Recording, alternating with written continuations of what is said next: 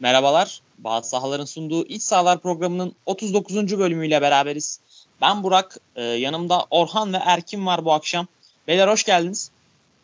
Hoş bulduk. Burak nasılsın? Teşekkür ederiz. Hoş bulduk. E, Orhan hoş geldin abi. Ne yapıyorsun? Hoş bulduk. Sağ ol abi. Nasıl olsun? Çalışmaya devam aynı zamanda. Bir yandan güzel bir hafta sonunu geride bıraktık. Bol bol maç izledik. Bol bol futbola doyduk. Özlemişiz ya ligi yani. İyi oldu bizim Ben- açımızdan. Sen nasıl? Sen nasıl? Aynen. İyi abi ne olsun ya. Vallahi Süper Lig başladı işte. Keyifler yerinde Süper Lig başlayınca her şey güzel. E, Erkin sen ne yapıyorsun abi? Nasıl gidiyor? Teşekkür ederim. Ben de çok iyiyim. Bu hafta benim için de futbol adına tarihi haftalardan biriydi. Süper Kupa finaline gittim. Bir sürü de maç izledim bu haftanın dışında. Güzeldi yani benim açımdan. Bir de özlemişiz gerçekten yani. Yaza yazın sıkıcılığını aldı bir hafta benden yani. Finale gittin mi ya?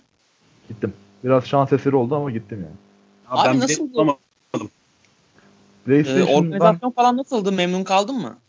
ya şöyle diyeyim e, o kadar büyük bir organizasyondu ama benim şahsen şikayetçi olabileceğim en ufak nokta yoktu. Çok iyi. Harbiden mi? Gerçekten. Ben de gidenlerden genelde aldığım tepkiler olumlu yöndeydi herhalde. Orada başarılı bir organizasyon yürütüldü. Yani şöyle e, biz PlayStation'ın davetlisi olduğumuz için aslında biraz özel ilgi görülen bir ortamdaydık. E, Ha, ha. VIP tribünde çıkışımız girişimiz çok rahattı. Biletli seyircilerden giriş çıkışta çok zorlananlar olmuş. Ama o da hani e, kentin yani ol, stadın olduğu yerin doğası Taksim yakın, Dolmabahçe yakın falan derken kalabalık olması normal oluyor da. Ya Abi tabii peki- o, bu kadar kalabalık bir organizasyonda illa e, bir takım aksaklıklar olacak da yani yine de güzel. Sen şikayetçi değilsin. Ya Şeyi sorayım ben- Erkin sana ya. Başlangıçtaki yani ön- e, ön- ön- maçtan önceki tören hakkında ne düşünüyorsun? En çok şeyi oradan aldı. En çok eleştiriyi Türkler orada yaptı Türk insanlar. Bu özellikle halk oyunları, folklor gösterisi falan. Benim bildiğim statta çok iyi karşılandı. Ama sen Ya nasıl şu- gördün onu? Şöyle ki biz stat'tayken ondan çok keyif aldık. Ee, çünkü yani Türkiye'de yapılıyor sonuçta. Her ülkenin kendine özgü bir kültürü vardır ve hani bizde de bu olsun yani. Oryantal kaçabilir o insanlar ama sonuçta onlar burada misafirler ve bu ülkenin kökeni, kültürü oradan geliyor. Yani bunu sevecek bir sürü insan var. Bundan rahatsız olmaya çok gerek yok. Benim de çok tarzım değil ama böyle düşünüyorum ben. Ya Türk insanında genel olarak zaten böyle her şeyden kendini e, hani aşağılamak için bir pay çıkarma durumu var hani işte sahaya giren elemandan, halk oyunundan. Nedense insanlar hep bunları kovalıyor. Hani bu komplekse çok gerek var mı açıkçası bilmiyorum. Ben de halk oyununu beğendim. Sahaya girme her statta oluyor. Premier Lig'de bile oluyor sürekli. Hani bunlara Ya. çok takılmaya gerek yok açıkçası. Katılıyorum kesinlikle. Ben de aynı şekilde. Hatta ben Ee, stattaki İngiliz taraftarların da folklor gösterisi falan aşırı eğlendiğini duydum. Bana da öyle söylediler. Yani yabancılar için zaten artı bir motivasyon kaynağı, artı bir eğlence oluyor onlar için. Farklı bir şey oluyor açıkçası. Tabii kesinlikle yani onlar ilk defa görüyorlar. Ee, bir de ev sahibi takımın kültürünü yansıtması gayet doğal ya bu gösterilerde. Tabii ki canım. Evet. Ki Ee, çok daha güzel şeyler oldu bence. Yani şöyle e, yer yer Galatasaraylılar, Beşiktaşlılar, Fenerbahçeliler kendi tezahüratlarını yaptılar. Hani belki bu da hoşuna gitmeyen insanlar olmuştur ama ben beğendim. Yani orada bir eğlence oldu. Farklı bir tat oldu. Güzeldi bence. Ya ben ona çok gerek olduğunu düşünmüyorum da hani böyle çok da ah vah yapılacak bir durum değil. Ya. Ee, neyse o zaman yavaştan e, Süper Lig'e geçelim. Ee, taze maçımızla başlayalım. Fenerbahçe Gazişehir Gaziantep. Ee, Fenerbahçe açısından uzun zamandır 2017-2018 sezonundaki Kayseri Spor maçından beri ilk defa 5 gollü bir galibiyet vardı sahada. 3 tane verilen 3 penaltı var. İkisi gole çevrildi, biri çevrilemedi. Ee, şöyle yani ben e, bir Fenerbahçeli olarak hani çok memnunum tabii ki bu maçtan ama e, çok fazla bir ölçü olduğunu düşünmüyorum. Çünkü Gazişehir Gazişehir'in zayıflığı falan da değil bu. Yani maçın hikayesi Fenerbahçe için çok kolay ilerlediğini düşünüyorum. Yani e, hani gelen iki tane penaltı ilk 20 dakikada 3-0 yapmışsın. Rakip zaten yeni bir takım çok kolay dağıldılar bu yüzden.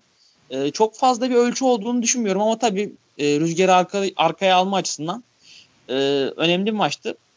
E, Or şey Orhan sen penaltı pozisyonlarını nasıl değerlendirdin? Hani 3 tane penaltı pozisyonu var.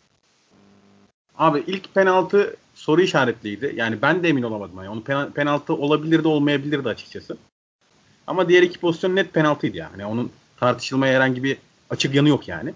Ama ilk penaltı konusunda var da olsa, var olmasa da yani normal gözle izlesek de ben soru işaretli kalırım o pozisyonda ya. Yani veren hakeme niye verdin diyemem.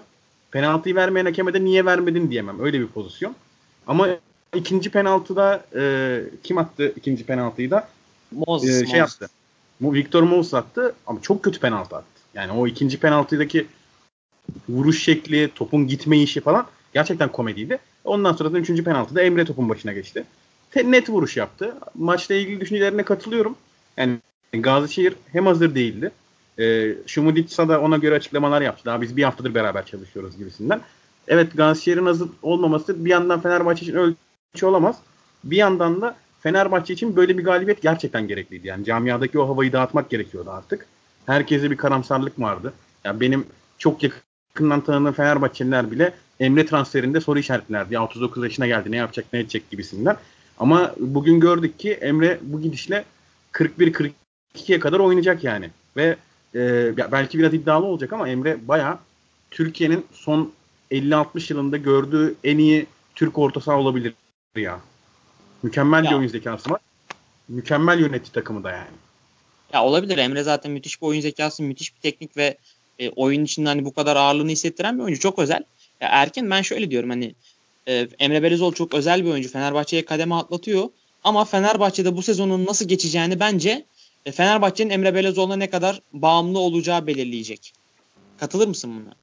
Yani şöyle aslında ben Emre transferi ilk yapıldığında Emre'nin bu kadar bugünkü gibi özellikle bir etki yapacağını çok fazla düşünmüyordum. Daha çok ikinci yarıları girip hani daha çok takıma işte yedek kulübesinde te- tesislerde abilik yapmak üzerine geldiğini düşünüyordum. Fakat hani Emre e, her sene insanları şaşırtıyor gerçekten. Hani tartışılacak çok fazla yön olmasına rağmen oyun anlamındaki iş ahlakı hala oyun performansını da gördük bugün.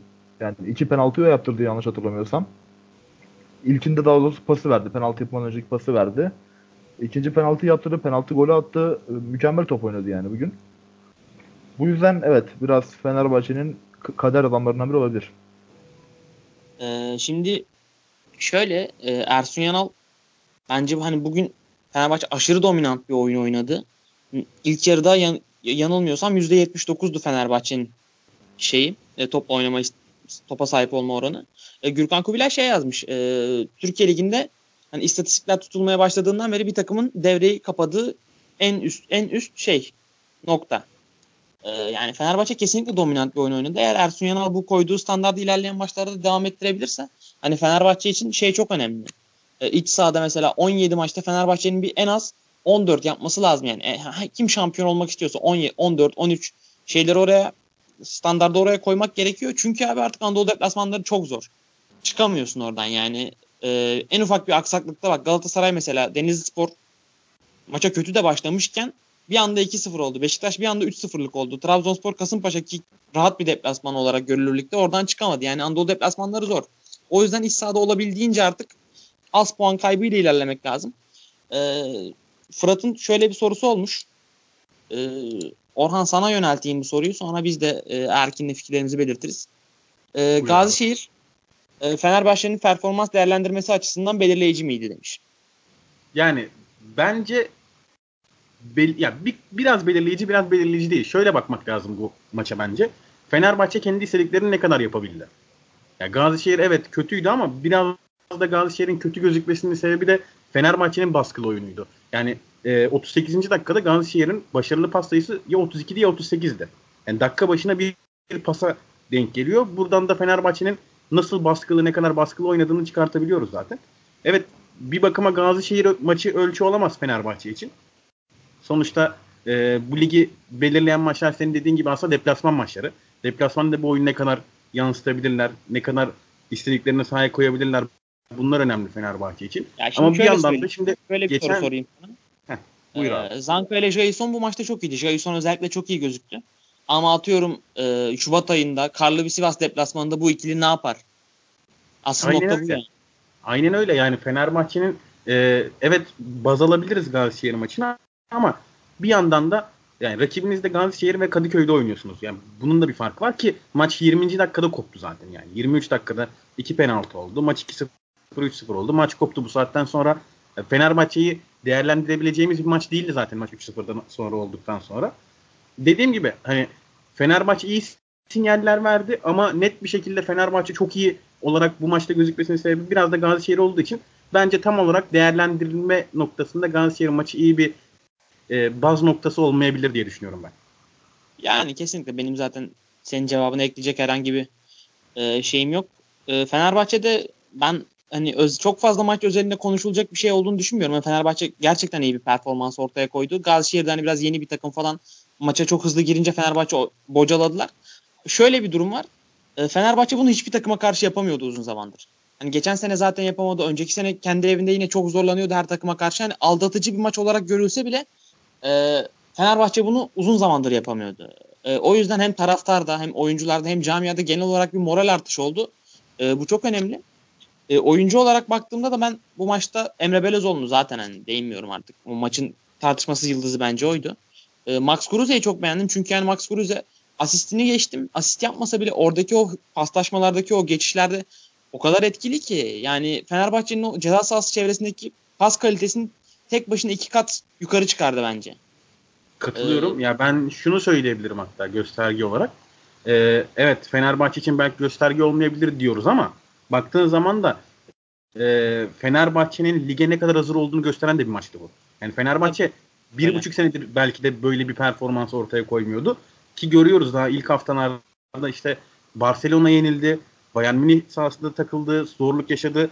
E, Denizli'de Galatasaray'ı gördük. Sivas'ta Beşiktaş'ı gördük. Hani şampiyonluğa aday olan bütün takımlar, bütün liglerde ilk haftalarda sıkıntı yaşıyorlar baktığımız zaman. Ama Fenerbahçe aşırı dominant bir performans sergiledi.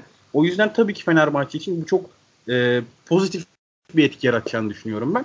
E, yani dediğim gibi hem gösterge olabilir hem gösterge olamaz. Kesin olarak Fenerbahçe çok iyi diyemeyiz bu maça bakarak. Ama Fenerbahçe e, diğer bütün takımlara nazaran çok daha iyi sinyaller verdi. Ki birazdan konuşuruz zaten. Çok çok önemli bir performans bence. Haftanın takımı olmaya aday bir e, performans izledik bence. Ya Ersun Yanal takımlarının zaten e, genel özelliği o ya. Ligi hep Ersun Yanal bir şekilde takımlarını hızlı sokmaya başarıyor. E, Erkin sana şöyle geleceğim abi. E, Fenerbahçe'yi konuştuk. E, sen hani Gazişehir'i nasıl buldun? E, eğer hani takım bazında söylemek istediğin bir şey varsa söyleyebilirsin veya hani özellikle e, gözüne çarpan iyi veya kötü anlamda bir oyuncu var mı Gazişehir'de? Şimdi Gazişehir'le ilgili şöyle bir şey. Ee, bir kere Orhan dediklerinin birçoğuna katılıyorum.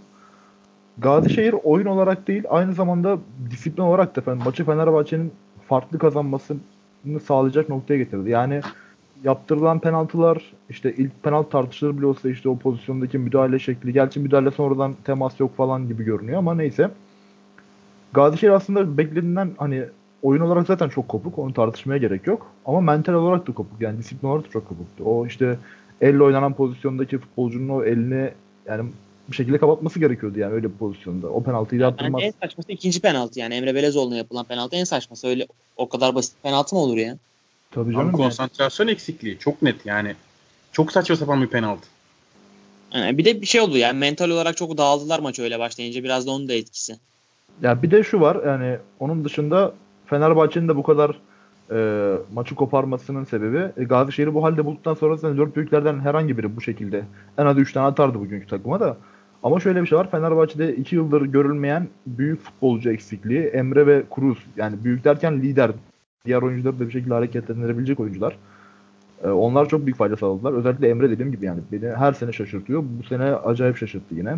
Cruz aynı şekilde. Yani ilerleyen zamanlarda geçtiğimiz sene bekleneni veremeyen Moses'ı da hareketlendirecektir muhtemelen. Jailson ve Dirar da buna dahil. Rodriguez bugün biraz geri planda kaldı gibi ama o da ilerleyen haftalarda uyum yakalarsa iş yapacak. Galatasaray'dan biliyorum onu az çok yani. Ee, Gazişehir'de gözüne çarpan bir oyuncu var mı diye sormuştum ama. Ha, özür dilerim. Gazişehir'de e, yani aslında orta sahada çift şah oyununu beğenmedim diyebilirim. Bir de penaltıyı yaptıran elle oynayan futbolcunun adını unuttum şu an ama o hata bence çok basit bir hataydı. Onun dışında takım olarak zayıflardı. Öyle özel bir isim verebileceğimi düşünmüyorum. Ya ben açıkçası Pavlovski'yi beğendim Polonyalı oyuncu. Hani asıl mevkisi sağ açık olmasına rağmen bugün ikinci forvet gibi oynadı. E, o benim gözüme hoş geldi. Hani e, şeyle yani diğer maçlarda kesinlikle etkili olacaktır ki bir pozisyonda uzun bir topu önüne indirişi var. E, o pozisyonda bile hani kaliteli bir oyuncu olduğunu belli etti az çok. Bir de olumsuz olarak da gözüme Tete çarptı. Dinamo Moskova'da zaten geçen sene e, evet. 12 sarı kart, 2 de kırmızı kartı vardı. Disiplin anlamında çok problemli bir oyuncu ki sarı kartı varken yine e, sarı kart ol, olabilecek bir müdahalesi vardı Ozan Tufan'a. Çok hani disiplin problemi var gerçekten. E, Antep'in başını artabilir ilerleyen haftalarda kesinlikle. Zaten bugün orta söyleyeyim. sarı kart gördü Gazişehir'de. Gördü gördü evet. Pavlovski konusunda bir parantez açayım ben. Ee, Polonya Ligi'ni de takip ediyorum ben. Polonya olan özel ligimden dolayı zamanında. E, Zagrebir Lubin'den geldi Gazişehir'e. E, Pavlovski şöyle bir oyuncu. Yani çok golcü bir özelliği olan bir oyuncu değil ama e, pozisyona girmen, pozisyona girer, pozisyon yaratan bir oyuncu. E, Zagrebir Lubin'de şimdi e, istatistiklerine de baktım da geçen sene mesela 34 maçın 33'ünde ilk 11'de çıkmış bir oyuncu. Yani iyi bir sayı bence. Devamlılık var yani. Devamlılık var, bir sorun yaşamıyor. 8 gol atmış ki e, Polonya Ligi'nde e, 8 gol hani ortalama bir forvet arkasının atabileceği gol sayısı kadar. Ben onun ekstra bir özelliği olduğunu düşünmüyorum ama e, Polonya Ligi'nin Türkiye Ligi'ne aslında çok uygun oyuncular yetiştirdiğini düşünüyorum. Ki örnek olarak burada Gilerme'yi görebiliriz. Yani Malatya'nın aldığı Gilerme Polonya Ligi'nde e, yine kalbur üstü oyuncuydu. Anadolu Dost takımları için var. aslında ben Polonya Ligi'ni çok e, büyük bir maden gibi görüyorum aslında. Ya tabii e, bazı ligler bazı liglere çok daha kolay uyum sağlıyor. Mesela Türkiye için dediğin gibi Polonya Ligi, işte Fransa Ligi, Fransa 2. Ligi hani e, bu ligler bizim lige daha uyum, kolay uyum sağlıyor ve Hollanda Ligi de mesela hiç olmuyor. İspanya Ligi de mesela bence Türkiye Ligi'ne olmuyor. İspanyol oyuncular İspanya Ligi. Yani ya bu biraz ezbere bir yorum tabii ama e, bunu söyleyebiliriz evet. E, genelleme yani genelleme yapılacaksa eğer herhangi bir genelleme yapılacaksa en doğru genellemenin bu olduğunu düşünüyorum ben.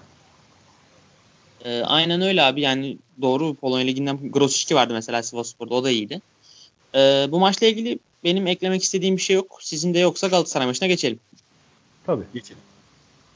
E, Erkin Galatasaray aslında e, ilk 15 dakika maça fena başlamamıştı. Denizli Spor'da bayağı sallandı o dakikalarda.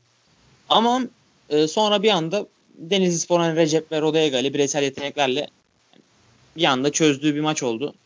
E, sen e, Galatasaray'daki asıl problemi nerede gördün bu maçta? Yani e, ben mesela şeyi anlamadım. Fatih Terim niye bu maça Donk seri Belhanda değil de e, Selçuk İnan e, seri Belhanda yaparak çıktı. Yani ilk temel konumuz bu olabilir. Hani buradan başlayabiliriz. Başlayabiliriz. Sence Selçuk İnan tercihi doğru muydu veya anlaşılabilir miydi?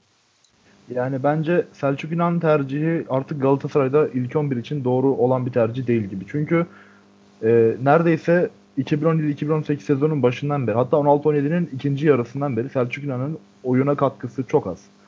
Efektif alanda zaten yok. Neredeyse yok. Asist bile yapmıyor neredeyse. Çok az. Bir de Selçuk İnan'da şöyle bir şey var. Selçuk İnan mesela Emre örneğini veriyoruz Fenerbahçe'de. O da yani 40 yaşına gelmiş bir adam. Ama onun kafasında hala bir futbol oynama isteği var. Selçuk İnan'da gerçekten ben futbolla ilgili geleceğe dair bir bir şey görmüyorum yani. O yüzden Donk niye oynamadı? Bunun mantıklı bir cevabını da veremiyorum. Ama ben şöyle var. olduğunu düşünüyorum. Fatih Terim bu sene topa sahip olmak istiyor. Yani önceden de öyle bir şey vardı. Topa burada da hani Selçuk İnan, Seri Belanda orta sahasıyla ben top yaparım. Top daha çok bende kalır. Böylece savunma açıklarımda daha rahat kapatırım gibi bir felsefeyle çıkmış olabilir. Sen peki bu felsefeden Selçuk İnan değerlendirdiğinde topa sahip olma oyununda Selçuk İnan yine Galatasaray'da kullanılabilir mi? Ya şöyle Selçuk İnan e, eskisine göre bakıldığında ileri top atabilen bir adam değil. Şu hatta yani taraftarlar dalga geçiyorlar yan pas yapmasıyla ilgili, geri pas yapmasıyla ilgili. Hani Galatasaray deplasmanlarda 2 yıldır fobi yaşıyor. Çok zorlanıyor. Hani Babel geldi işte ondan sonra seri geldi. Biraz daha ben şey bekledim bu maçta. Hani deplasmanda biraz daha oyun zekası yüksek ve yaratıcılığı yüksek bir takım bekledim. Tamam kırmızı karta kadar hani tamam penaltı falan kaçtı. Mental olarak düştüler ama onun öncesinde de yani Selçuk'un bu anlamda bir katkısı yok. Donk olsa belki daha çok katkısı olabilirdi. Kesinlikle yani Donk Selçuk de, değişik şeyi e, seçimi burada eleştirilebilir. Peki Orhan e, şeye ne diyorsun abi? E, şöyle bir sorumuz var hem soruyu konuşalım hem de sana topu atmış olayım. E, Galatasaray'ın beklerin e, ba, şey babadır arkadaşım sormuş. E, Galatasaray'ın beklerinin yaşı geçti ve hücuma çok destek veriyorlar. Ani bir atakta iki savunmacı geliyor. Son maçta e, defansif orta sahada olmayınca e, mağlubiyet kaçınılmaz oldu. Bu sorun nasıl çözülecek sizce demiş. Yani şöyle soralım e, Enzonzi bu sorunu çözer mi?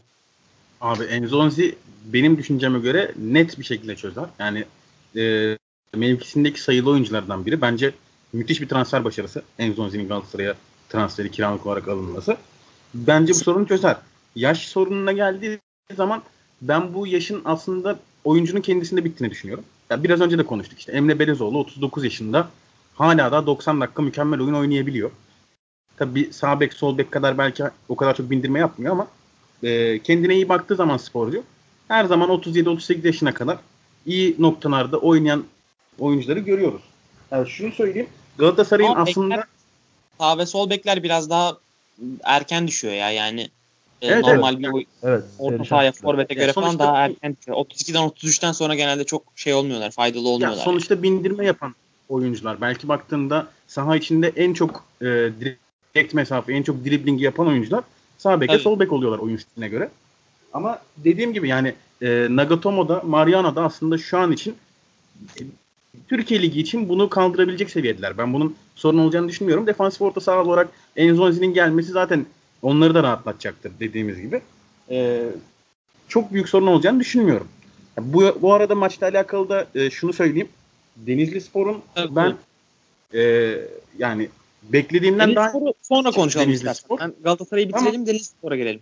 Tamam Galatasaray'ı bitirelim. O zaman abi ben e, Galatasaray'ı şöyle söyleyeyim. Bu kadar kötü beklemiyordum. Yani e, garip mental bir düşüklük vardı Galatasaray'da.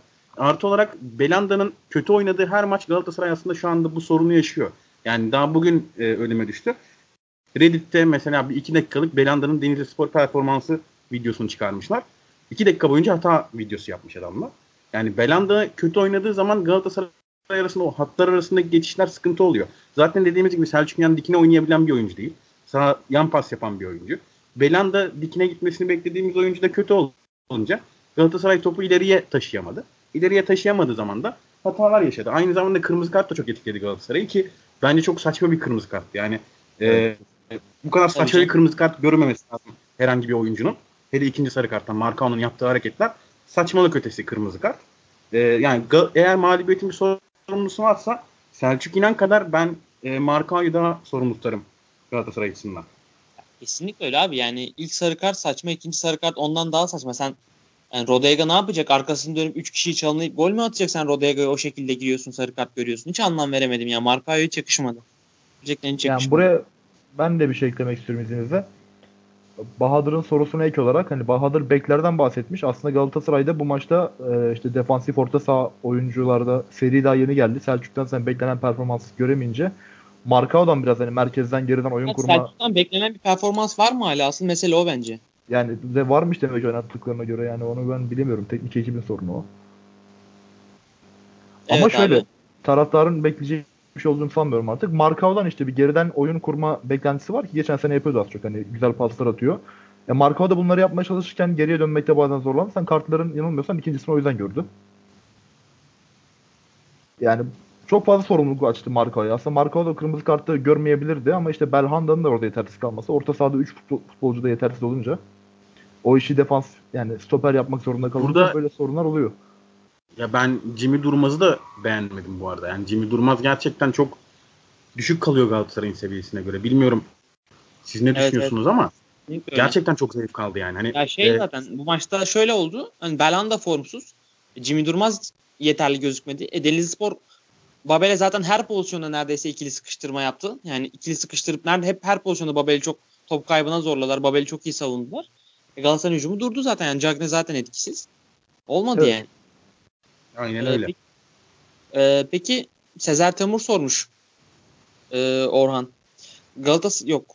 Aynen. Sezer Temur sormuş. Galatasaray'ın stoperleri 3 kulvar için yeterli kalitede mi demiş. Ne diyorsun? Ee, Enzonzi ile performansı görmek lazım ya. Bence. Yani Enzonzi'nin takım uyumu, defans uyumu nasıl olacak? E, Marcao eğer böyle oynamaya devam ederse bu sorunun cevabı kesinlikle yetersiz. Bu Peki zaten kesin. nicelik olarak yeterli mi? Yani oyuncu sayısı yeterli mi sence orada? Ee, bu tamamıyla bence aslında Fatih Terim'in oyun anlayışına bağlı olarak gidiyor ya. Baktığın zaman defansif olarak e, yeterli olur. 3 kulvarda dediğimiz zaman zaten önümüze aslında 2 kulvar geliyor. Yani Türkiye Kupası'nı hiçbir takım doğru dürüst açıkçası sallamıyor baktığımızda. Ama önümüzde Şampiyonlar Ligi ile Türk yani Süper Lig kalıyor. E, Şampiyonlar Ligi'ni bir şekilde e, idare etse ki Şampiyonlar Ligi'nde final oynama gibi bir hedefi olduğunu sanmıyorum ben Galatasaray'ın. E, yani Spor Toto Süper Lig için gayet yeterli diye düşünüyorum şu an için. Ben yeterli olduğunu düşünmüyorum abi. Galatasaray'ın kesinlikle ancak Marka Luyendama'yı Marka ve Luyendama'yı zorlayabilecek e, onların seviyesinde çıkabilecek bir stopere ihtiyacı olduğunu düşünüyorum. Çünkü hani e, mesela Marka ve Luyendama sakatlandı. şey hani Ahmet Çalık oynasa seviye çok düşüyor. Donko oraya çeksen orta saha rotasyonundan bir azalıyorsun falan. Orada bir e, darlık var. Hem Şampiyonlar Ligi de oynayacaksın. Bence Galatasaray bir stoper eklemesi yapabilir sezon sonuna kadar. Ki Ama şey işte, yani e, Markan'ın ya. şey Markan Luyendam'a da geçen ilk, ikinci yarıyı oynadılar ama hala da net olarak e, rahatlatmıyor yani Galatasaray taraftarı ki Markan maçki performans soru işareti. Kesinlikle. E, bir ek, ekleme daha yapılabilir yani oraya kiralık olabilir. Ya bunları olabilir yani. Bunları konuşurken biraz da aslında şeye de bakmak lazım. Yani e, Galatasaray'ın şu an elinde sınırlı kaynak var. Maddi olarak sınırlı kaynak var. Yani e, şu, şu an için benim düşüncem dediğim gibi Şampiyonlar Ligi'nde eğer üst seviyeleri hedeflemiyorsa eğer e, gereksiz transfer olarak görülebilir. İlla ki her oyuncu, her taraftar, her teknik direktör kendi takımında rotasyon ister, daha fazla oyuncu ister, daha kaliteli oyuncu ister. Ama baktığın zaman realist yaklaştığın zaman şu an bir şekilde yeri geldiği zaman dediğin gibi Donku monte ediyor. Ee, biraz daha kolay görülen maçlarda Ahmet Çalık'a yeri geldiği zaman oynatabilir. Ee, farklı varyasyonlarla Enzonzi ile e, defans orta sahada çektiği zaman biraz daha defansını kuvvetlendirmiş olacak. Ben yeterli olduğunu düşünüyorum. Yani Spor Toto Süper Lig için kendilerini idare edebilirler. Erkin sen ne düşünüyorsun? Ben Marco ve Luyendama ikilisinin bu performansla ve e, önündeki bu orta saha performansıyla yeter olacağını düşünmüyorum. İki gördük zaten bunu. Ama şöyle bir şey var. E, Galatasaray'ın Şampiyonlar Ligi dahil başarılı olduğu son dönemlerine baktığımda e, önlerinde iyi bir defansif orta saha olursa yani Enzonzi belki Melo'nun yerini doldurmaz ama en azından Fernando'yu kadar doldursa bile onları rahatlatacaktır. Çünkü dediğim gibi Markao'nun ileri çıkma sorumluluğu ne kadar azalırsa geride rahat iş yapması o kadar e, yüksek ihtimalle olur. Yani bilmiyorum Galatasaray'ın şu an defansif rotasyonu da çok kötü. Yani sanırım Ozanova forvar bunların dışında da kiralanması falan gündemdeydi. Ne oldu bilmiyorum şu an. Aynen maç kadrosuna alınmadı zaten. Bu yani maç şey, kadrosuna alınmadı aynen. Ya, yani bakıyorsun Marka Luyend'de ama hani üçüncü bir adam koyamıyorsun. Onlara yakın bir adam yok. Hani Donk belki ama Ahmet Çalık'a falan ben içerideki en, en zayıf takım kim ligde Ankara gücü. İçerideki Ankara gücü maçında öyle ben Ahmet Çalık'a güvenmem mesela. Kesinlikle katılıyorum yok. ki yani birçok oyuncusu değil. Galatasaray futbolcusu değil bence Ahmet Çalık yani. Kesinlikle öyle ya. Yani kendini geliş hiç geliştirmedi geldikten sonra ki biraz umut vaat ediyordu aslında geldiğinde ama hiç yani. Peki Erkin sen Denizli Spor'u nasıl buldun? Denizli Spor'u da mesela e, şöyle takım olarak e, Galatasaray biraz daha iyi olsa, atıyorum ilk 15 dakika Galatasaray iyi olsa Denizli Spor'un Galatasaray karşısında bir şansı olacağını zannetmiyordum bu maçta. E, Denizli Ama, çok kolay dağılacakmış gibi başladı zaten maç. Evet. Ki çok basit hatalar yaptılar. Bir kaleci dünyanın seken bir top var. Boş kaleli karşı karşıya kaldı Galatasaray. At penaltı, Atsak penaltı zaten aynı şekilde. Ki penaltı çok kötü şekilde kaçırıldı. Denizli Spor'un takım olarak dediğim gibi yani Galatasaray yenecek bir kudreti yoktu aslında. Ama işte karşısında mental olarak çok düşük bir takım buldu. Ve bireysel yeteneklerle biraz işi bitirdi. Galatasaray'ın da mental olarak zayıflamasının sebebi bilmiyorum. E, taraftar katılır mı? Biraz magazinel bir durum ama e, şu an beklenti olan transfer konuları Falcao özellikle Cagney'i bitirmiş durumda. Cagney kafa olarak maçta değildi yani. İstekli başlar gibi göründü ama penaltıyı da o kullanmayınca bitti yani. Forvet olarak Galatasaray kimse kalmadı sahada şu an benim gözümde. Yani pozisyon var. Ee, kalecinin önünde şeyin Deniz Spor'un kalesinin önüne top sekti. Cagney'in önüne boş kaleye yuvarlayacaktı. Cagney o sırada, o sırada topa bile bakmıyordu. O kadar yani. Ee, konsantrasyon problemi çekiyor. Gibi yani, forvetin her zaman hani en kötü ihtimale düşünmesi lazım. Yani sekme işte çarpma vesaire. Cagney hiç oralı bile değildi yani arkasını dönmüş gidiyordu o sırada. Kesinlikle işte. Yani bu e, transfer gündeminin Galatasaray'a bağlı bu hafta zarar verdiğini düşünüyorum. Ya ben de onların heyecanını anlayabiliyorum. Ben de onlara katılıyorum. Falcao'nun gelmesi daha öne, tabii ki önemli bir konu şu an ama bu maçı kötü etkiledi. Cagney'i bitirmiş durumda şu an mental olarak olay. Ya ben bu genel olarak bu transfer manyaklığına anlam veremiyorum ya. Fenerbahçe, Galatasaray, Beşiktaş fark etmeksizin. Abi yani şampiyon olmak veya şampiyon olmamak veya başarılı olmak veya başarısız olmamak arasındaki Falcao belirlemeyecek bence Galatasaray için. Yani diğer geri kalan 10 işte 18 11 oyuncunun ne yaptığı belirleyecek. Yani e, bu kadar transfer üzerinden gidilmesi ta- takımı kesinlikle etkilemiştir. Ya yani Galatasaray ile ilgili Falcao'dan başka bir şey hiçbir yerde konuşulmuyor ki yaz ayları şu yazın başından evet. beri. Bir aydır neredeyse öyle evet. Ya çok pro- çok ben, problemli. Ben... Buyur abi. Ben buna abi kesinlikle katılıyorum. Yani şöyle bir olay var. Ee, bir de olaya hani Cagney gözünden baktığınız zaman iyice saçma sapan bir hal alıyor yani baktığınız zaman. Adam geçen sene birinci yarı Spor Toto Süper Lig'in gol kralı adam. Yani ikinci yarı gol atmasa bile Gol Cagney geçen gol kralı oldu yanlış hatırlamıyorsam. Ee, yani Cagne gibi bir oyuncu var elinde. Alışamadı evet. Ben de farkındayım. Oynayamıyor yeri geldiği zaman.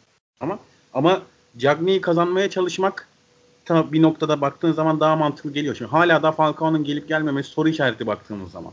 Yani eğer Falcao'nun olmadığını düşünürsek bu durumda Cagne nasıl bir psikolojiyle maça çıkacak ki bundan sonra? Kesinlikle. Yani aynen düşünmesi insanların. Zaten Cagney psikolojik olarak zor bir insan. Onu hepten kaybediyorsun yani böyle yaptıkça ki bu adam hani geldiğinde herkes başarılı olacağından emindi. Fenerbahçelisi, Galatasaraylısı. Ee, neyse yani e, şöyle sorayım sana tekrar bu konuyu da geçelim. E, Denizli Spor da gözüne çarpan bir oyuncu var mıydı? Deniz'de Barov. Vardı. ben, ben de beğendim. Ben de beğendim. Recep'in bitiriciliği yani o, o golü atma şekli çok hoştu. Çok sakin ve profe yani Snyder gibi vurdu yani. Çok kendine 10 numara golü ya. Muslera'ya karşı öyle bir gol atmak zor iş yani. O, o cesareti bile yeter o maçta. Muslera o golleri hep ka- kapadığı köşeden yiyor ya. Zaten bununla ilgili bir yorum okumuştum. Kimin yaptığını unuttum. Özür dilerim ondan. Rodayega'nın Ama golüne ben bu şey mesela hani ben bu şeyi şeyden beri yaparım. 2014-2015'te Kayt'ın Saracoğlu'na Muslera'ya attığı gol var kapattığı Hı. köşeden. Yine 2015-2016'da Gomez'in Muslera'ya attığı gol var kapattığı köşeden. İşte bu maç Recep Niyaz'ın golü öyle söylenebilir. Rodayega'nın yine kapattığı köşeden. Hani bunun örnekleri çoğaltabilirsin maçları tek tek izlesen ama Muslera'nın kesinlikle hani bir zayıf noktası varsa eğer e, kapattığı köşe. ya Muslera'nın da zayıf noktaları var aslında. Türkiye'nin şu son o- 10 yılda en iyi kalecilerinden biri ama gerçekten çok mesela degajları da çok sorunlu Muslera'nın. Oyun kurma Aynen. anlamında bazen çok zayıf kalıyor Muslera. Ya tabii tabii ama yani e, bazen o kadar çok ekstra işler yapıyor ki bu diğer yönleri çok göz, göze batmıyor ve hani yani evet. Kritik Türkiye anlarda Ligi'ndeki yapıyor işte. Türkiye Ligi'nde oynayan bir oyuncunun zaten herhangi bir eksisi olmama şansı yok. Yani biz burada Yani o da var tabii. bir oyuncu Türkiye Ligi'nde oynuyorsa belli şeyleri vardır. Ne kadar tolere edilebilir o önemli. E, Barov dedin. Recep Niyaz. Benim Recep Niyaz'la şöyle bir ilgili şöyle bir e, analizim var şu maçta. Bu maçta. İlk yarı ben hiç beğenmedim Recep Niyaz'ı. Hani yani Süper Lig'de sanırım dedim Recep yapamayacak ilk yarı izleyince. İkinci yarıda Galatasaray'ın 10 kişiyle kalması Recep maça ikinci forvet gibi başlamıştı. E, Biraz daha Recep orta sahaya yaklaşmaya başladı. Orta sahaya yaklaştıkça o pas istasyonlarına daha çok katıldı ve e, daha çok topla buluştu ve topla daha daha geniş alanda buluştu. Hani stoperlerle omuz omuza değil de daha arkada alınca topu daha rahat servis yapmaya, daha rahat top oynamaya başladı. E, golü de attı, özgüvenli başladı. Ama Recep Niyaz'ın yine işte dediğim gibi o ikinci forvet gibi kullanacaksa Yücel Lizon'u ben o pozisyonda başarılı olabileceğini düşünmüyorum. Recep Recep Niyaz'dan bence iyi bir hani 8.5 10 arası bir futbolcu olur ama şey olmaz 10 veya ikinci forvet olmaz bence Recep'ten. Katılıyorum. Bir de şöyle bir şey var. Recep Niyaz bunu kendi de geçen gün söyledi. Artık bu sene kendini gerçekten kanıtlama derdinde. Süper Lig'e çıkmışken. O yüzden sorumluluk alması gerekecektir. Bu yüzden orta sahaya git geller yapması gerekecektir. Takımı sırtlaması gerekecektir. bu Kesinlikle anlamda öyle. forvet ekran oynaması çok mümkün görünmüyor. Görünmüyor. Aynen öyle. Erkin senden son bir seri analizi alalım ve diğer maça geçelim. Yani seri aslında bu maç ölçü değildi seri için. Çünkü oyundan çok erken alındı. Hazırlık maçları genel bu maç. Yani seriyle ilgili beklentilerin veya şu ana kadar beklentilerini Evet. karşıladın. Ne düşünüyorsun onu soracağım. Seri ben sadece Panathinaikos maçında yanılmıyorsam oynadım hatırlamıyorum ama bir maçta 45 dakika izledim seriyi. Hazırlık maçlarından birinde. Hı hı. Bir de bu maçta 45 dakika izleyebildik. Bence daha fazla durmalı, durmalıydı da işte artık teknik heyetin takdiri. Yani biraz daha takım kendine geldiğinde ben seriden çok şey bekliyorum. Çünkü kalitesi ortada olan bir oyuncu. Ama öyle Türkiye'ye gelmiş en iyi orta saha falan filan değil tabii ki. O kadar büyük beklentim yok. diyorsun. Yani ben e, seride benim kafamda şöyle bir soru işareti var sadece.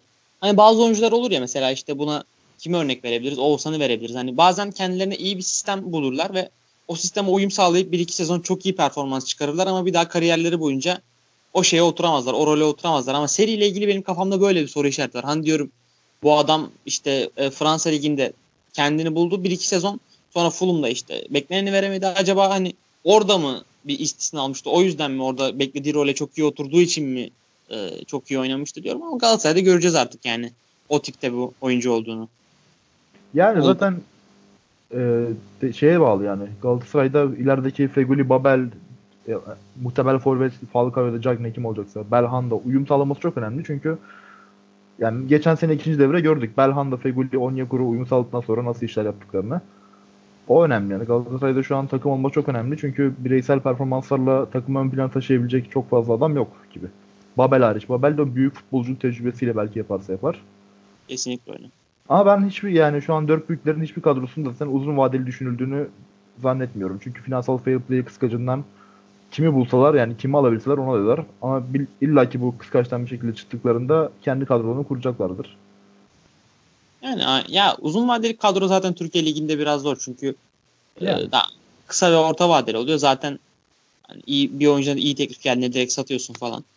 E, neyse yavaştan e, Galatasaray maçını kapatalım. Beşiktaş'a geçelim. E, ee, Burak geçmeden ben bir şey söyleyeyim müsaade edersen. Ee. Borov'un varlı var beklenmeden durdurulan pozisyonunu söyleyeceğim. Yani gerçekten çok yazık oldu. Barov oyununu bence bir golle süslemeliydi. Çok fahiş bir hakem hatası. Ee, Kesinlikle. Yani ben artık hani bana bu çok saçma geliyor. Yani biz gerçekten ya varı uygulayamıyoruz, uygulamayı bilmiyoruz ya da e, başka bir nokta var artık hakemlerde. Bu olmaması gereken bir şey. Yani artık hakikaten hakemlerimiz buna dikkat etmesi lazım. Yani bu pozisyonun niye durdurdu mesela hiçbir mantığı yok, hiçbir açıklaması yok. Çok, çok da merak ediyorum aslında. Keşke herhangi bir, e, bir programımız olsa, bir takip edebildiğimiz bir şey olsa. Bu hakemler bu noktaları açıklamaya başlasa. Şimdi e, bugün gördüm Twitter'da bunu da. Mesela Hollanda'da VAR hakemine maçtan sonra yarım saatlik özel program yapıyorlarmış. İşte bu pozisyonda nasıl düşündün ve niye bunu verdin gibisinden. E, bence Türkiye'de böyle bir şey uygulansa çok e, iyi olur. Çok tartışmaları en azından minimum safhaya indirebileceğini düşünüyorum. Yazık ediyorlar çünkü gerçekten. Şimdi Denizli Spor'un 2-0 önde olmadığını düşün. İşte 0-0 giden bir maçta veya 1-0 yenilirken böyle bir hata yapması çok farklı bir şey olurdu. Daha birinci haftadan bunlar oldu. Ee, inşallah düzelme olur diye düşünüyorum bundan sonra. İnşallah ya. Bu, aynı maç aynı pozisyon Fenerbahçe Galatasaray maçında Muğdat'ın da vardı. Hani orada elle oynama vardı ama yine de e, hani bekle bir emin değilsen pozisyon sonuçlansın sonra zaten e, VAR'dan karar geliyor. Yani aynen. Ben de katılıyorum sana ya bu hakemler bu konuda sıkıntılı biraz. Ben de e, katılıyorum. E, neyse şeye geçelim. Beşiktaş maçına geçelim. Abi Beşiktaş e, bayağı kötü başladı ya. 3-0'lık bir mağlubiyet. Çok etkisi Sivas'ta. E, Orhan sen e, Beşiktaş'ı nasıl buldun? Yani şöyle söyleyeyim. E, yani bir Abdullah Avcı takımı gördün mü sahada? Abi Öncelikle. ben Beşiktaş'ı bulmadım. Bak ben maçı izlerken Beşiktaş'ı bulmadım. Yoktu çünkü sahada. Yani ben belki de son 5-6 senedir izlediğim en kötü Beşiktaş. Yani e, tek bir pozitif nokta söyleyebilirim Beşiktaş hakkında. Victor Ruiz'i çok beğendim. Ne kadar 3-0 yenilse de Beşiktaş. Bence e, çok, çok iyi bir transfer. Nokta transfer defans için. E, onun dışında 3-0'lık mağlubiyet hem Beşiktaş'ın bu kadar kötü olmasından kaynaklanıyor hem de Rıza Çalınbay gerçekten çok iyi hazırlamış Sivas Spor'u. E, Beşiktaş hiçbir şey yapamadı sahada. Medel e, kötü oynadığında zaten Beşiktaş'ın pas oyununa alışma sürecinde belki de pas istasyonu noktalısında en önemli oyuncusu Medel. E, Medel kötü oynadığında da takımın çökmesi çok normal baktığınız zaman Beşiktaş'ta. Ama e, genel olarak sorduğunda Beşiktaş'ın kadrosu pas oyununa yatkın mı? Abdullah Avcı'nın oyununa yatkın mı dersen kesinlikle hayır derim. Çünkü öyle bir yetenek havuzu yok Beşiktaş'ta maalesef. E, baktığın zaman çok kötü buldum ben Beşiktaş'ı. Yani en kısa zamanda toparlanmaları lazım. Eğer bu şekilde devam ederse e, Abdullah Avcı'nın ne kadar götürebileceğini de düşünüyorum. Çünkü Başakşehir gibi bir e, camiada değil Beşiktaş'ta bu iş yapılıyor. Beşiktaş atıyorum 5 hafta 6 hafta boyunu oynarsa e, 7. hafta 8. hafta inanılmaz tepkiler almaya başlayacaktır. Zaten Beşiktaş taraftarıyla Fikret Orman'ın arasındaki gerginlik e, herkesin malumu. E, Kuarejma'ya değinmek istiyorum. Yani Kuarejma artık gerçekten Beşiktaş'a zarar veren noktaya geldi. Bir pas Abi, oyunu oynarken artık o kadar baydı ki Beşiktaş'ta yani o kadar baydı ki. Senelerdir çözülemiyor. Evet. Adam kanser oldu takımın ya. Evet evet yani e, nasıl bir çözüm bulacak Beşiktaş onu da bilmiyorum. Yani Kovarejma'yı bu saatten sonra satayım desen kim alır? Soru işareti. Ben kimsenin e, alacağını, alacağını, alacağını düşünmüyorum ya da Arabistan'a falan gider Arap ülkelerine. E, Oğuzhan bence Oğuzhan'ın kariyeri film olacak seviyede. Yani altyapılarda oynarken Hollanda milli takımının gelecek yıldızı olarak lanse edilen bir oyuncu. İşte e, Beşiktaş'ta geçirdiği çok mükemmel bir bir iki sezon senin dediğin gibi işte sisteme uygun bir sezon geçirdi. İnanılmaz sükse yaptı. Ama ondan sonra mental olarak çok kırılgan bir yapısı var. Ya bugün e, baktığımızda Beşiktaş'ta maça girdikten sonra 5 dakika içinde oyuna küstü. İki hata yaptı. Oyuna küstü. Beşiktaş hiçbir şey yapamadı. Ve ben hani Beşiktaş için en kötü gördüğüm nokta da şu. Yani 3-0 geriye düşmüşsünüz. Takım hiçbir şey yapmıyor. Yani uzatma dakikalarında Beşiktaş'ın Sivas Spor Kalesi'nde şutu yok. Ve Beşiktaş 3-0 geride. Yani Beşiktaş baktığınız zaman Türkiye Süper Ligi'nde bu kadar kolay mağlubiyeti kabullenecek bir takım değil. Olmaması lazım. Ee, bence bu en büyük sorun. Yani mental olarak bir sorun var aslında. Çünkü ben şöyle düşünüyorum. Oyuncular da kendilerinin pas oyununu e, Abdullah Avcı'nın oyununu benimseyebileceğine inanmıyorlar. Onlar da inanamamışlar. Her ne kadar Abdullah Avcı farklı söylese de ben Abdullah Avcı'nın kendisinin bile inandığını düşünmüyorum. Artı olarak istediği transferlerin yapılmadığını da, transfer istediğinin yapılmadığını da düşünüyorum. Çünkü gerçekten bu kadroya pas oyunu oynatmak e, saçma sapan bir mantık. Yani 5 sene bütün oyuncuları adam edeceksiniz. Hepsine pas oynatmayı öğreteceksiniz. Ya da e, bu diyardan gideceksiniz yani. Bu kadar basit. E, ya ben aslında seni düşünmüyorum. Çünkü abi sol sol beke Pedro Reboşa, Reboşa geldi. E, pas oyununa yatkın bir oyuncu. Douglas'la Gökhan'da zaten bir sıkıntı yok. Onlar pas oyununa zaten ikisi de yatkın. E, Victor Ruiz'i getirdin İsmail Ligi'nden yine e, pas oyununa gayet yatkın bir oyuncu. Yani Abdullah Avcı'nın kendi kafasındaki sistem büyük ihtimalle ona yatkın. E, Atiba ile bir yere kadar oynayabilirsin. E, Dorukan olsan Dorukan olsan yapabilirsin orta sahayı. E, elinde Laiç var yine o, o uygun. Boyd geldi. Boyd da bence gayet o uygun. Hani bir şeyler kurabilirsin ama şu an hani sakatlıklar kötü. Bir de bu sistemin Abdullah Avcı'nın kendi sistemine oturtması uzun sürüyor. Yani o sisteme oturtabilecek kadar e, takım başına kal- kalabilecek mi o önemli. Yani bilmiyorum evet. Abdullah Avcı'nın şeyini devamını merak ediyorum. Kariyerinin devamını Beşiktaş'ta. Yani Beşiktaş'ta ee, direktörlük yapmak hakikaten e, Başakşehir'le çok farklı bir noktada dediğin gibi. E, ya o baskıya ne kadar dayanacak? Ben de göreceğim. Ben de merak ediyorum. Bir yandan da şu var. E, mesela biraz önce işte bir izley bir dinleyici sormuştu. E, sağ bek sol bek yaşlılık noktasında. Beşiktaş'a baktığımız zaman da Gökhan'la Cener oynuyor. Sağ bekle sol bekinde. Abi Reboço, ee, Reboço oynayacak sol bekte ya. Onun şeyi yok, kaçarı yok yani. Reboço oraya monte edilecek. Douglas da önce Gökhan'ın yerine oynayacaktır. Ya bununla beraber o zaman şöyle söyleyeyim. Bana saçma gelen ayrı bir nokta. Yani e, lig başladı. Biz hala daha burada takımların birbirine alışma süreci. Daha takımlar hazır değil. Niye hazır değil? Yani önünüzde çok uzun bir süreç var. Niye yapılanmıyorsunuz? Niye e, yeterli yüklemeleri, antrenmanları yapmıyorsunuz? Veya Sivas Spor nasıl bu kadar hazır? Bak, ya aynen ben, ben de anladım yani. Ya Erkin şu, şu, hani şöyle bir durum var abi yıllardır. Hazırlık maçları oynanıyor. İşte takımlar hazırlık maçlarında hazır değil, ölçü değil. İlk, ilk hafta oynuyor. İlk 5 haftayı zaten hani konuşmayalım. İlk hafta hani ilk 5 hafta zaten takımlar oturmaz. E abi bu takımları ilk 5 hafta yenen takımlar neden hazır yani? Sen ne düşünüyorsun bu konuda? Ben şunu düşünüyorum şu konuda. Yani hazırlık maçlarıyla ilgili. Galatasaray, Fenerbahçe Beşiktaş. Mesela bu sene Fenerbahçe farklı bir sistemde hazırlık maçları yaptı. Daha büyük takımlarında. Ama Galatasaray ile Beşiktaş'ın oynadığı maçlar genelde. Galatasaray'da bu sene bir istisna Fiorentina, Augsburg maçları oldu ama ya bilmiyorum takımlar bence kulüpler de taraftarlar da kamuoyu da o maçları ciddiye almıyor gibime geliyor benim. Ya Çünkü ben hani yani... takım hazır mı diye ligi be- yani ligi beklemek gerçekten saçma bir şey ve hani mesela Galatasaray taraftarı Denizli maçından bir saat öncesine kadar mükemmel bir pozitif havaya hakimdi. Yani İki kere dört yedi Galatasaray. Ben de Galatasaray taraftarıyım ama ben de öyleydim yani. O yani ne, ne olacak ki hazırlık maçı falan deyip geçiyoruz. Böyle bir zihniyet sorunumuz var bence.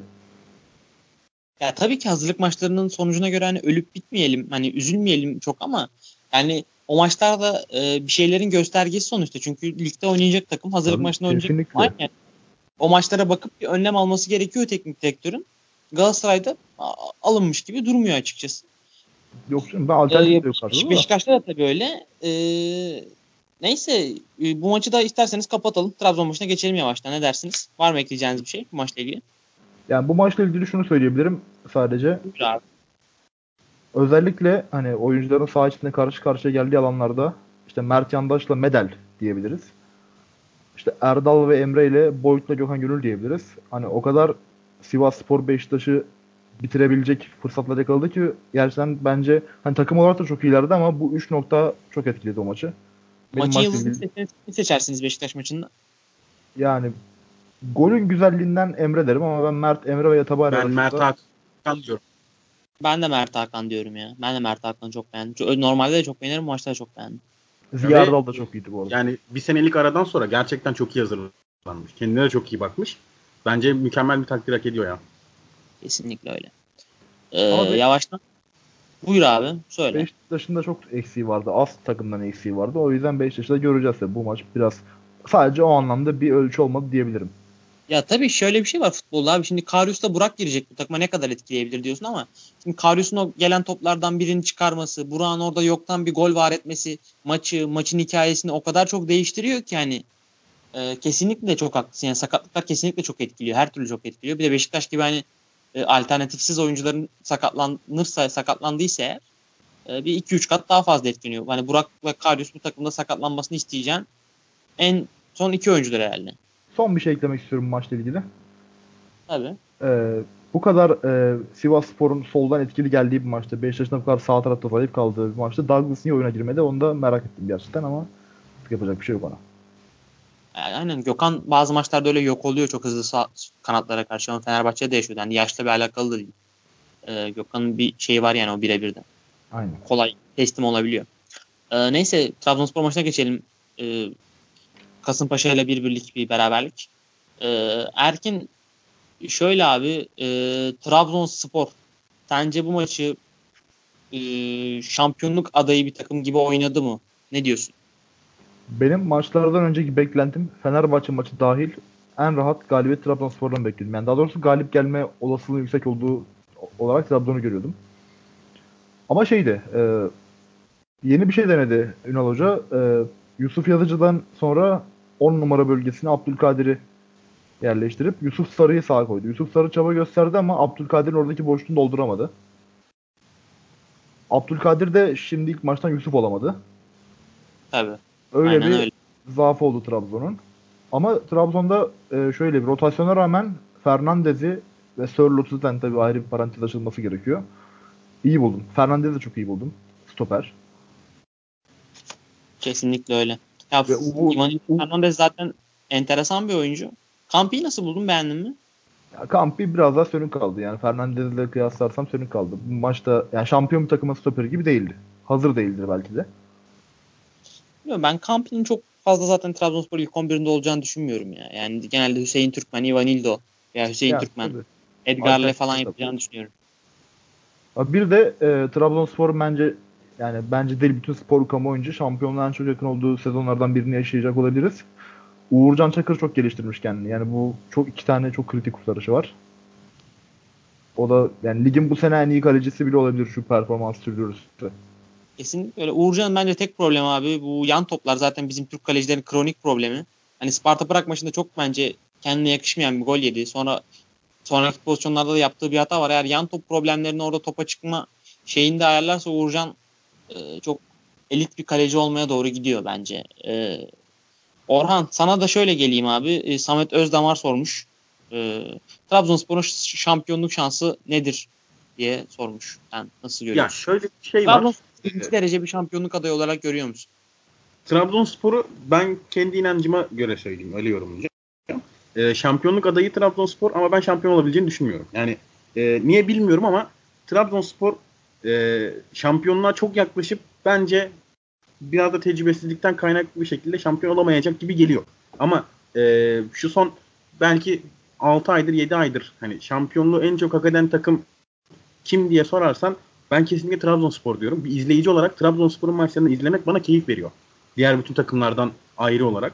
Çok iyi bir oyun mantalitesi var. Çok e, keyif veren bir oyun mantalitesi var. E, yaptıkları transferler hep nokta transferler baktığınız zaman çok kaliteli oyuncular bulmuşlar. Şampiyonluğun en büyük adaylarından biridir.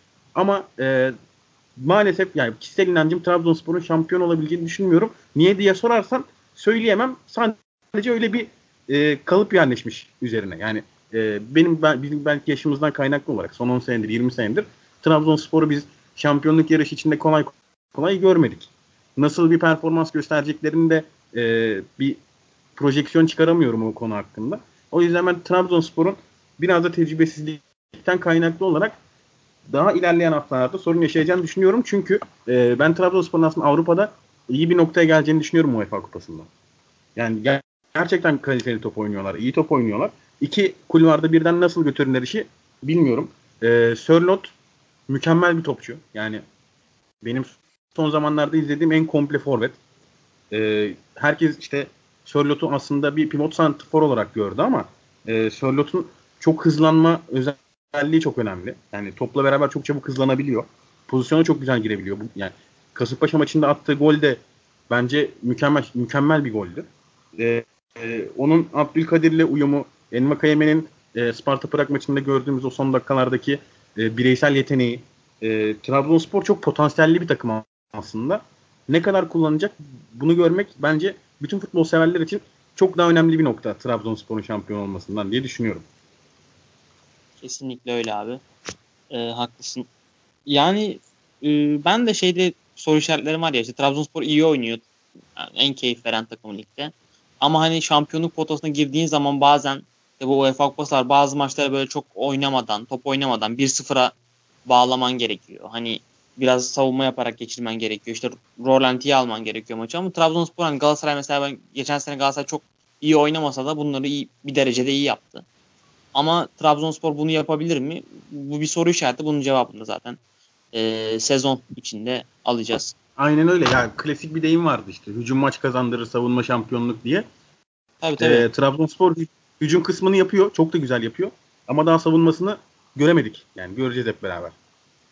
Kesinlikle öyle abi. Yani işte bu orada e, şey yapmak lazım. Hmm, onu bir izlemek lazım. Devam etmek lazım. Çünkü savunmaya net bir oyuncu da almadılar bence. Hani Hüseyin'in yanına birkaç stoper alındı ama böyle 3 e, yerine bir tane stoper alınsaydı da hani oraya net böyle sert bir stoper alınsaydı keşke.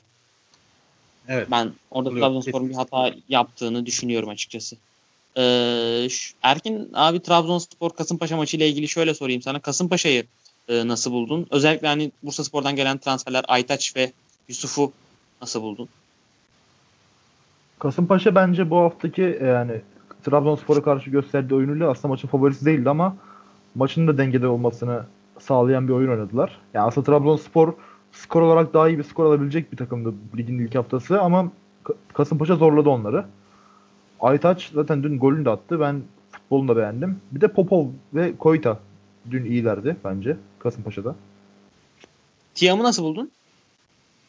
Tiam'ı bilmiyorum çok etkili bulmadım dün. Diyorsun. Yani, ama şöyle e, Kasımpaşa bir puan aldı ama e, eğer Mikel beklenen performansı gösterse biraz zor olabilirdi. Ya Mikel bilmiyorum bakalım ne olacak. Ben Trabzonspor'un en optimal çözümünün şey olduğunu düşünüyorum. Yani bence Trabzonspor eninde sonunda buna dönecek. E, orta sahada Sosa, Abdülkadir parmak ikilisi sağda Abdülkadir Ömür, e, Ekuban, Sörlot önlü arkalı, e, solda da Vakayeme. Bence Trabzonspor buna dönecek sezonun bir yerinden sonra ve bununla devam edecek. Benim e, kişisel kanaatim bu Trabzonspor'la ilgili. Abdülkadir yani, ben Mikel'in, Mikel'in yani oyunu e, taşıyamadığı noktalar oldu. Ben de katılıyorum ona. E, Mikel iyi bir yedek olabilir gibi geliyor bana. Aynen yani rotasyon ben bilmiyorum Abdülkadir Parmağan hani çok e, kesilecek bir oyuncu olduğunu düşünmüyorum şu evrede. Yani Abdülkadir Parmak hani milli takıma da girecektir şu performansıyla. Gayet de yükselişte. Bence hiçbir hani eksiği de yok. Yani eksiği de yok dedim. Yani tabii ki bazı eksikleri var ama hani Trabzonspor'un ilk 11'inde oynamak için Mikel'den bir eksiği olduğunu düşünmüyorum ben Abdülkadir Parmak'ın. Ya gayet, yine gayet şöyle, şöyle bir şey var. E, baktığın zaman Burak. E, Mikel bundan 3 sene ya bundan sene sonunda baktığımız zaman Abdülkadir'i satmak istese ve Mikel'i satmak istese Trabzonspor hangisinden daha fazla para alabilir? Hangisini parlatması gerekiyor? Hangisi gelişmeye daha açık baktığınız zaman? Mikel evet. belli yaşını gelmiş. Biraz daha artık ben Mikel'in e, sansasyonel bir transfer olduğunu düşünüyorum. Baktığın zaman. E, forma satsın. işte biraz daha Trabzonspor'un popülaritesi olsun. Avrupa'da oynayacak gibisinden bir transfer olduğunu düşünüyorum. Ama e, şu an konuşulan işte Sturridge Trabzonspor ikilemi var. Eğer Sturridge gelirse ciddi bir şekilde e, o kadro yapılanması Storage'e göre tekrar bir değiştirilebilir yani. Kesinlikle evet. öyle. Bir ee, de yani Abdülkadir'in de sağda sağ açık oynaması elzem gibi görünüyor. Çünkü Yusuf hani o boşluğu şu an doldurabilecek gibi görünmüyordu dünkü maçta. Abdülkadir sen 10 numara bölgesinde bir Yusuf yazıcı performansı gösterebilir mi o da şüpheli. O yüzden eski şekilde sağ açık oynaması daha mantıklı gibi görünüyor. Yani evet şey e, bu dediğim gibi ya ben yani kafamdaki Trabzonspor Açıkçası o Ekubanlı işte forvet bir tane forvet arkasında Ekuban. Sağda Abdülkadir. Solda Vakayeme. Parmak ve Sosa. Çünkü ben Abdülkadir Parmak'ın e, Sosa için de daha iyi bir tamamlayıcı olduğunu düşünüyorum. E, yavaştan o zaman dört büyükleri kapatalım abi. E, sorularımızdan devam edelim. Ne dersiniz? Olur. Olur abi.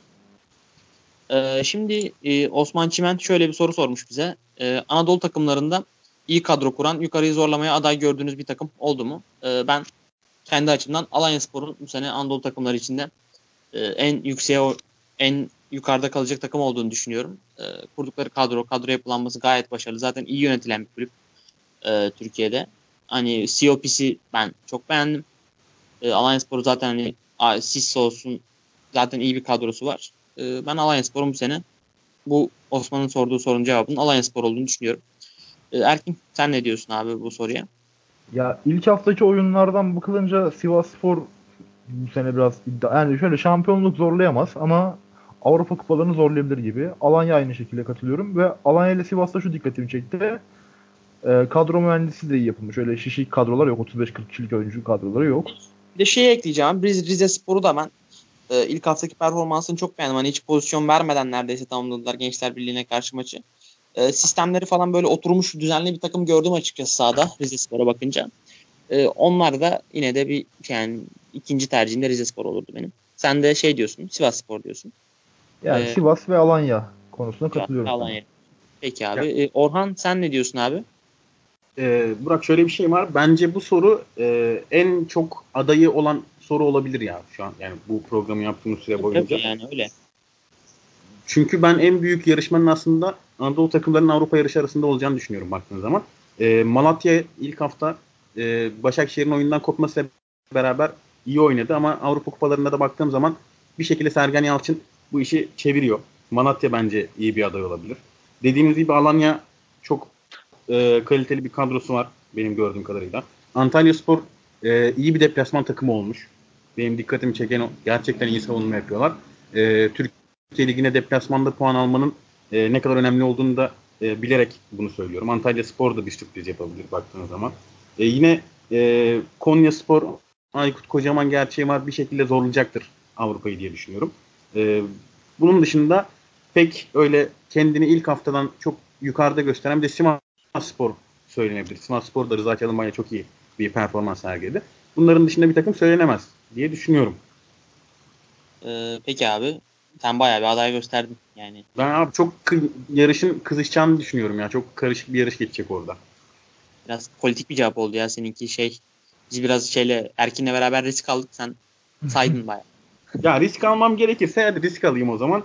Ee, söyleyeceğim takım ilk hafta performansına dayanarak e, Sivas Spor ve Alanya Spor'u öne çıkarırım ya.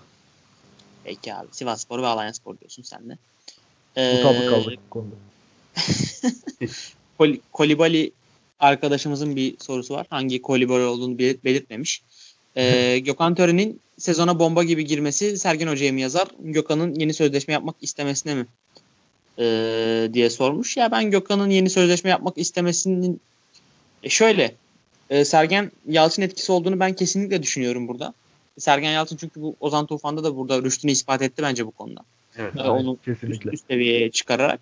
Ee, Gökhan Töre'de de kesinlikle kendisinin bir etkisi olduğunu düşünüyorum ve şöyle bir şey var. Yeni sözleşme yapmak isteyen her oyuncunun performansı artıyor mu? Yani e, şey olduğunu düşünmüyorum. Hani bir oyuncu tamamen bunun için performansını arttırmaz gibi geliyor bana ya. Bu kadar basit değildir herhalde. Bilmiyorum. Tabii canım. Ne diyorsun?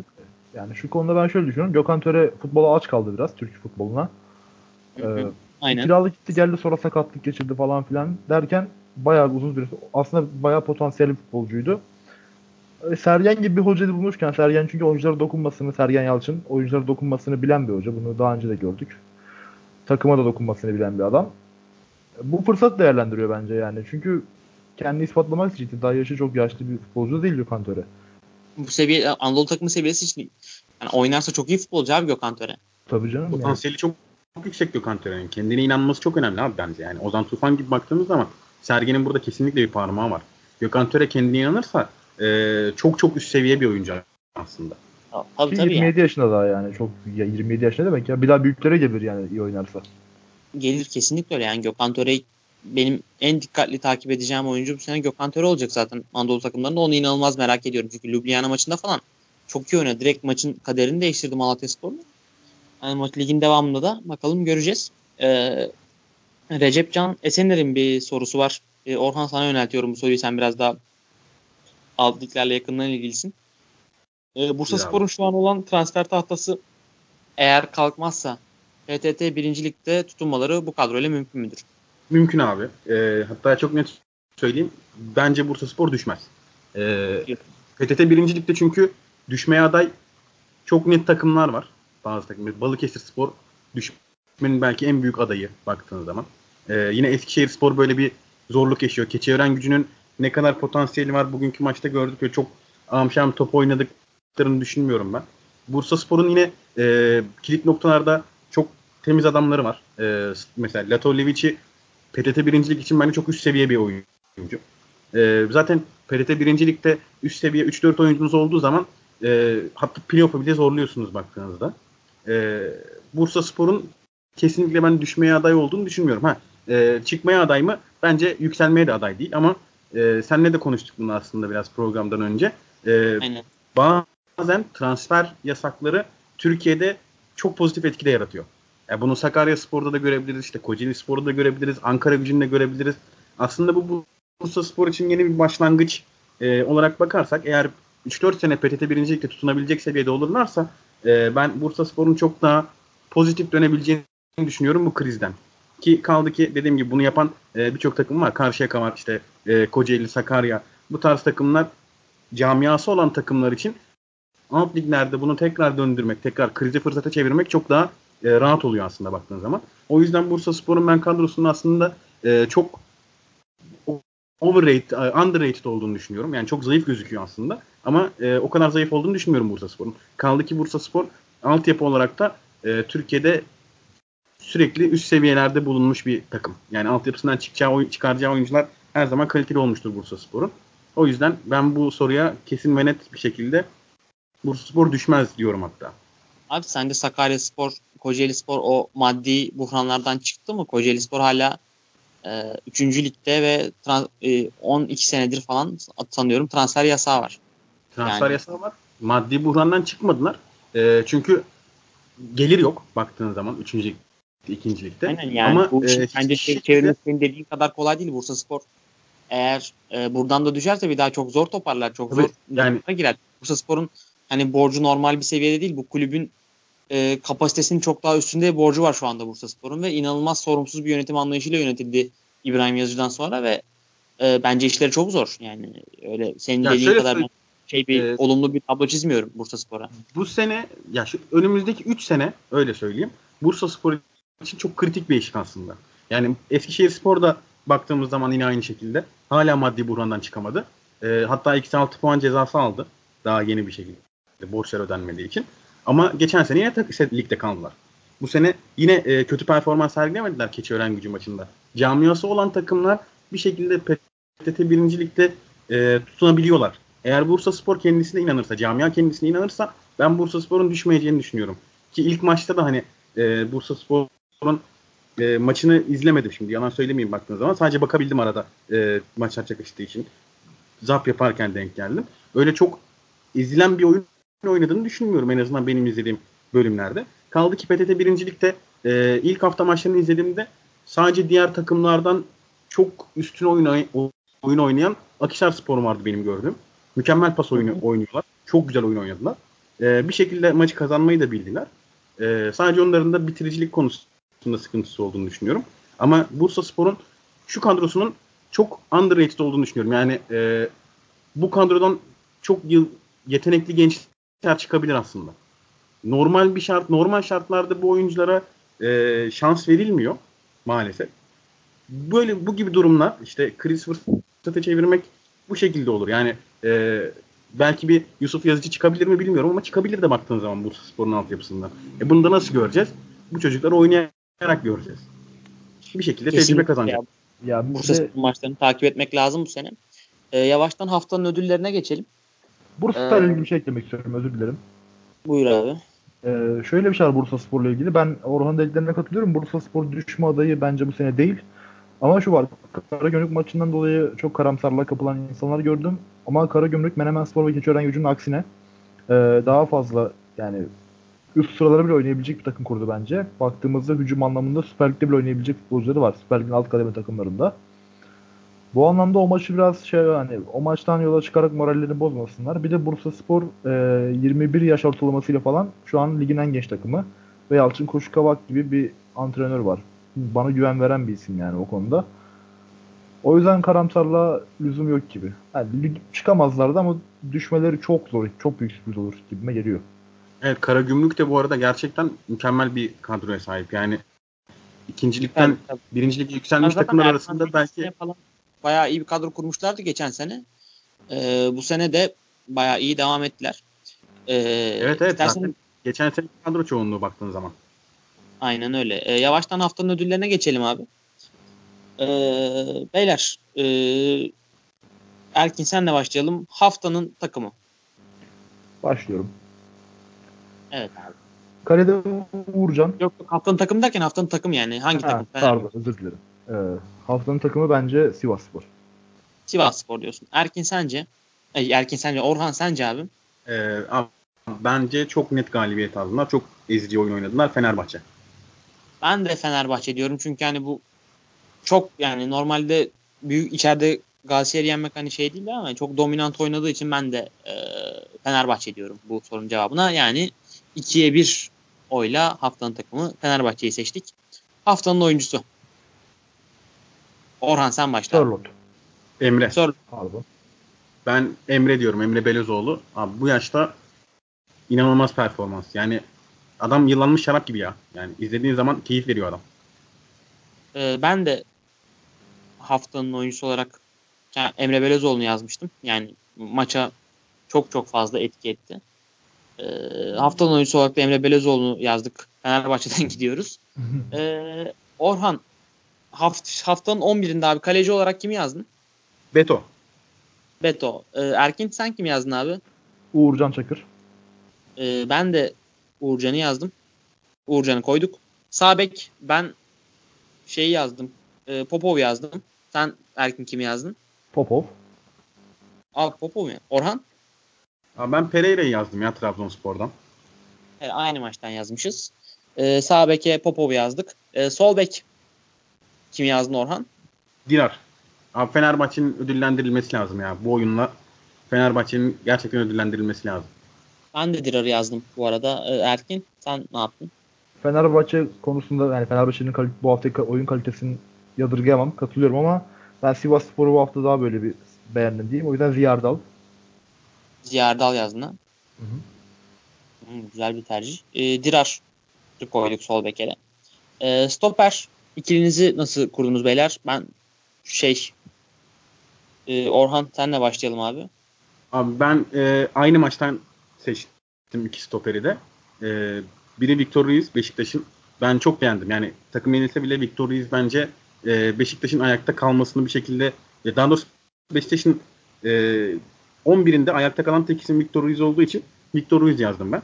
E, ikinci stoper olarak da yine aynı maçtan Aaron'u yazdım. E, inanılmaz müdahaleleri oldu. Mükemmel müdahaleler yaptı. Çok e, kritik noktalarda iyi müdahaleler yaptı bu iki stoperin çok başarılı performans sergilediğini düşünüyorum ben. Aaron Apindango'ya. Ee, Erkin sen kimi yazdın abi? Ben e, stoperleri Trabzonspor'daki Fernandez'i yazdım. Çünkü rotasyonda çok iyi parladı. Beklentinin üzerine performanstı. Diğer tercihim de benim de Victor Ruiz. Çünkü kaleci Utku ile beraber mağlubiyetin en az suçluları ikisiydi diye düşünüyorum. O yüzden o maçta Victor Ruiz ayrı bir yerdeydi. Ee, ben de ben de Victor Ruiz'i ben de yazdım. Ee, onun dışında da şeye e, Orhan dediği gibi ben de Apindango'yu çok beğendim. Ben Apindango'yu alt ligdeyken de zaten çok beğeniyordum. Ee, yine e, onu yazdım.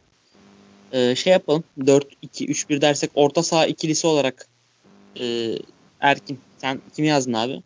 Sosa ile Emre. Çok net yani. Orhan. Orhan. Abi e, e, bir mutabık olduğumuz konuda Sosa ile Emre hakikaten. Ben de Sosa ile Emre diyorum ve 3 Evet de Sosa ile Emre'yi yazıyoruz. 10 numara pozisyona kim yazdınız? Orhan abi sen kim yazdın? Ben 10 e, numara pozisyonuna aslında ben 10 numara pozisyonuna direkt söylemeyeyim 10 numara olarak ama istersen bu 4-2-3-1'in 3 e, AMC'sini söyleyeyim. E, Recep, Barov ve Kuruse yazdım ben ki Kuruse AMC oynar mı onu da bilmiyorum ama ben onu oyun dışında bırakamadım. 11 dışında bırakamadım. O yüzden Recep Barov Kuruse yazdım. Ya Kuruse ile e, Recep'i ben de yazdım. Ya ben Kuruse, Recep ve Boldrin yaptım. Sen Boldrin de olur ya. Boldrin de olur bu arada. Sen kim yazdın? O da çok iyi oynadı.